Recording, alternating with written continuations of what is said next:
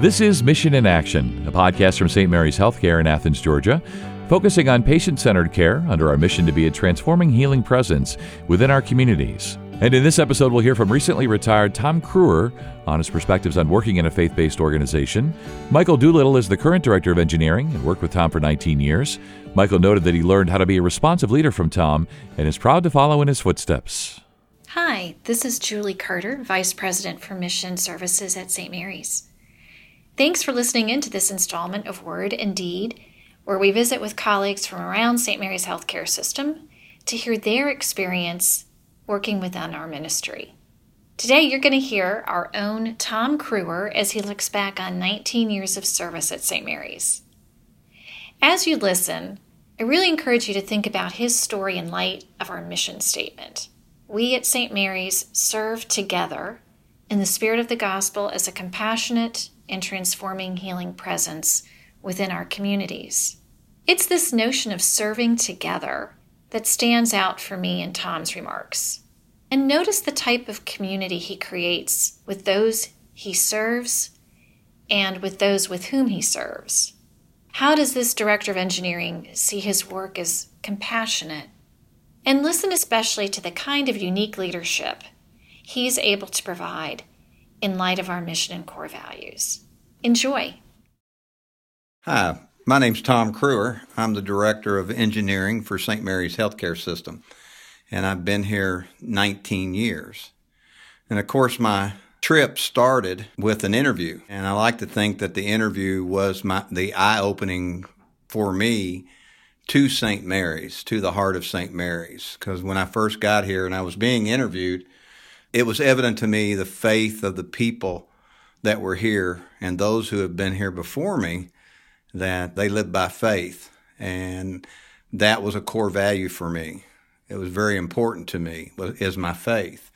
And so that was my first warming up. And then it went into just the people and how open and how warm and inviting they were as I was interviewing. And then we went on a walk around the facility and they showed me the facility and how well it was, had been taken care of by the sisters.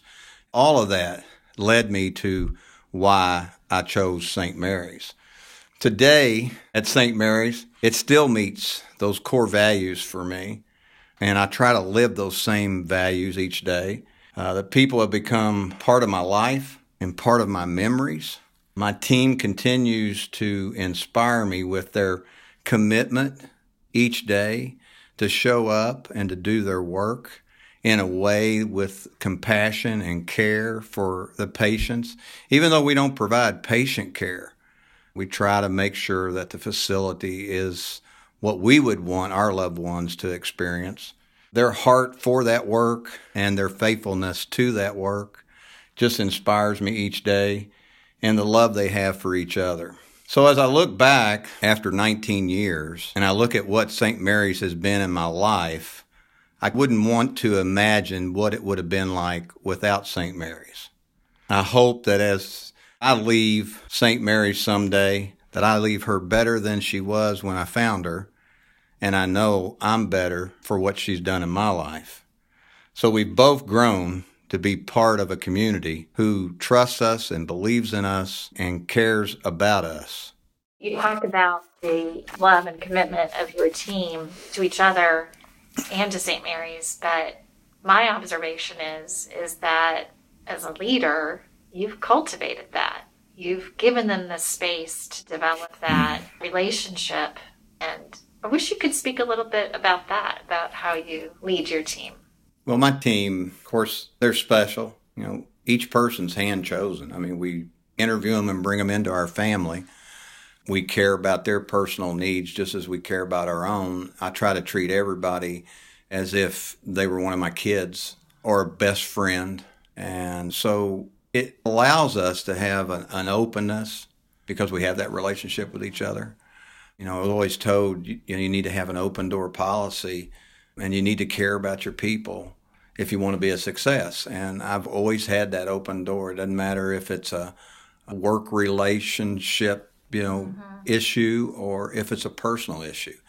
I've always had the door open for folks to be able to come in, share their heart, share their needs. Sometimes it's very personal. Sometimes we leave both of us in tears or both of us, you know, praying about their situation. And uh, I just try to treat them as I'd want to be treated. And I think that's what really has made the difference in that team.